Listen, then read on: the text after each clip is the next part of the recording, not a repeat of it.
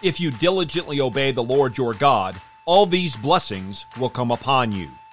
If you do not obey, curses will come. We have no hope outside of Jesus.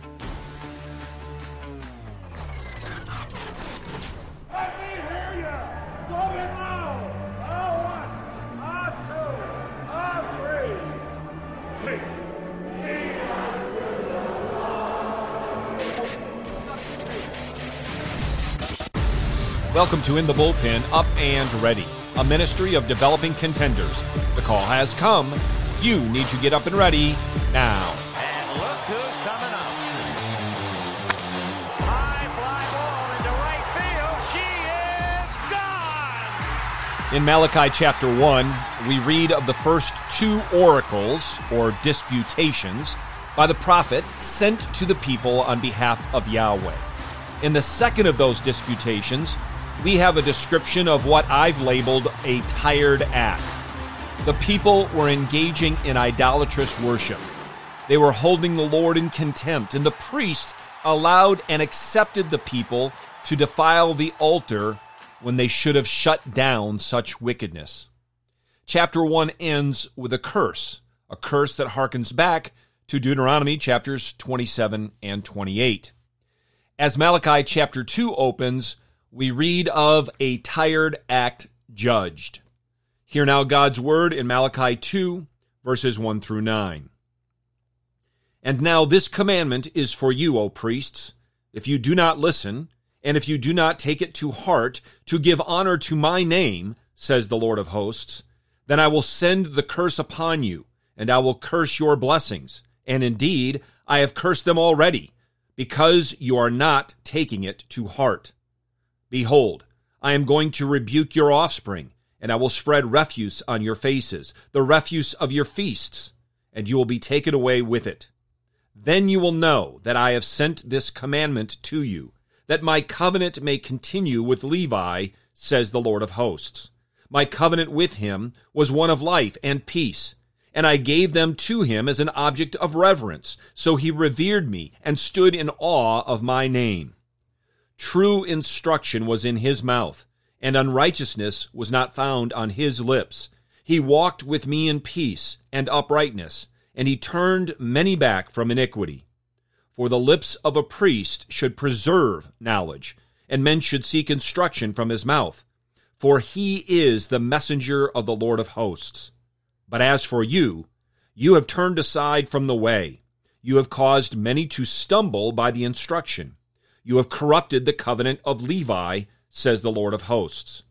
So I also have made you despised and abased before all the people, just as you are not keeping my ways, but are showing partiality in the instruction.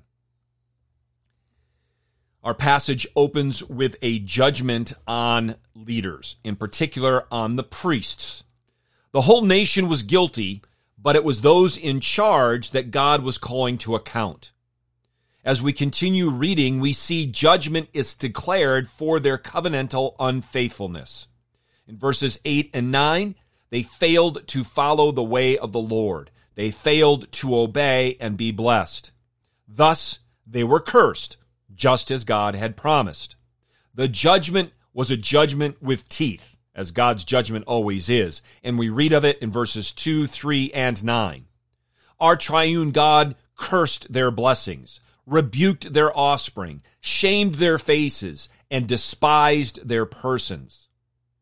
But accompanying this judgment was a call to repentance. The Lord called his people to repentance and promised reconciliation if they did so, if they served him with reverence. He declared that if they did not repent, they'd be removed as covenant breakers. Here and throughout the Bible, we see that even in judgment, there is mercy and grace. Mercy and grace for all who truly repent, who love God, who seek his glory. In the middle of our text, in verses 5 through 7, we see this judgment diverted. And this is because we see in those verses Christ Jesus, our Lord and Savior. The only way judgment is ever diverted from a person, a church, a community, a nation is because of our great high priest. Westminster Shorter Catechism, answer 25, says this Christ executes the office of a priest in his once offering up himself as a sacrifice to satisfy divine justice and to reconcile us to God, and in making continual intercession for us. Every tired act will be judged. The only way you or I escape the judgment is to be reconciled to God in Christ, our great high priest. And never lose sight of the fact that for us, for all who have been united to him by faith, he is making continual intercession on our part. Get your eyes up, fixed on Jesus, the author and perfecter of faith, and be ready to deny yourself, take up your cross, and follow him.